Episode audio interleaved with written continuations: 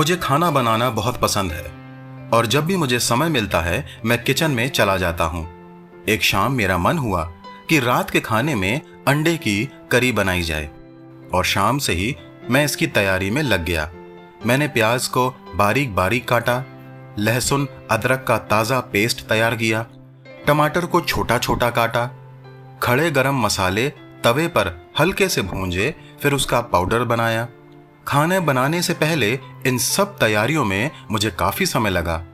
और मैं आपको बताना चाहता हूँ कि जब मैं खाना बनाता हूँ तो सब तैयारियाँ भी मुझे अपने हिसाब से करना पसंद है। जब सब तैयार हो गया तो मैंने कढ़ाई में तेल को डाला और इसके बाद करी तैयार करने लग गया। जब मसाला अच्छे से तैयार हो गया तो मैंने उसमें सारे उबले हुए अंडे डाल दिए।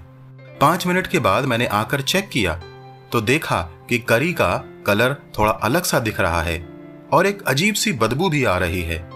ऐसा इसलिए हुआ था क्योंकि एक अंडा खराब था और कढ़ाई में डालने के बाद वो अंडा फट गया और उसने पूरे के पूरी अंडा करी को दूषित कर दिया था। मुझे बहुत बुरा लगा क्योंकि मैंने दिल से उस अंडा करी को बनाया था और मैंने एक अच्छा समय भी इसको तैयार करने में लगाया था।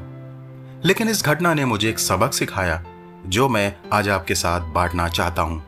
क्या हमारे जीवनों में भी ऐसा नहीं होता है? हम भी एक अच्छा प्रतिफल प्राप्त करने के लिए दिल से मेहनत करते हैं।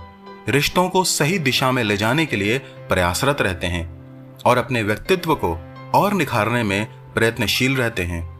और अन्य बहुत सी बातें हैं जिनमें हम लगे रहते हैं। लेकिन एक छोटी सी बात हमारी मेहनत और हमारी काबिलियत का बिगाड़ कर देती है।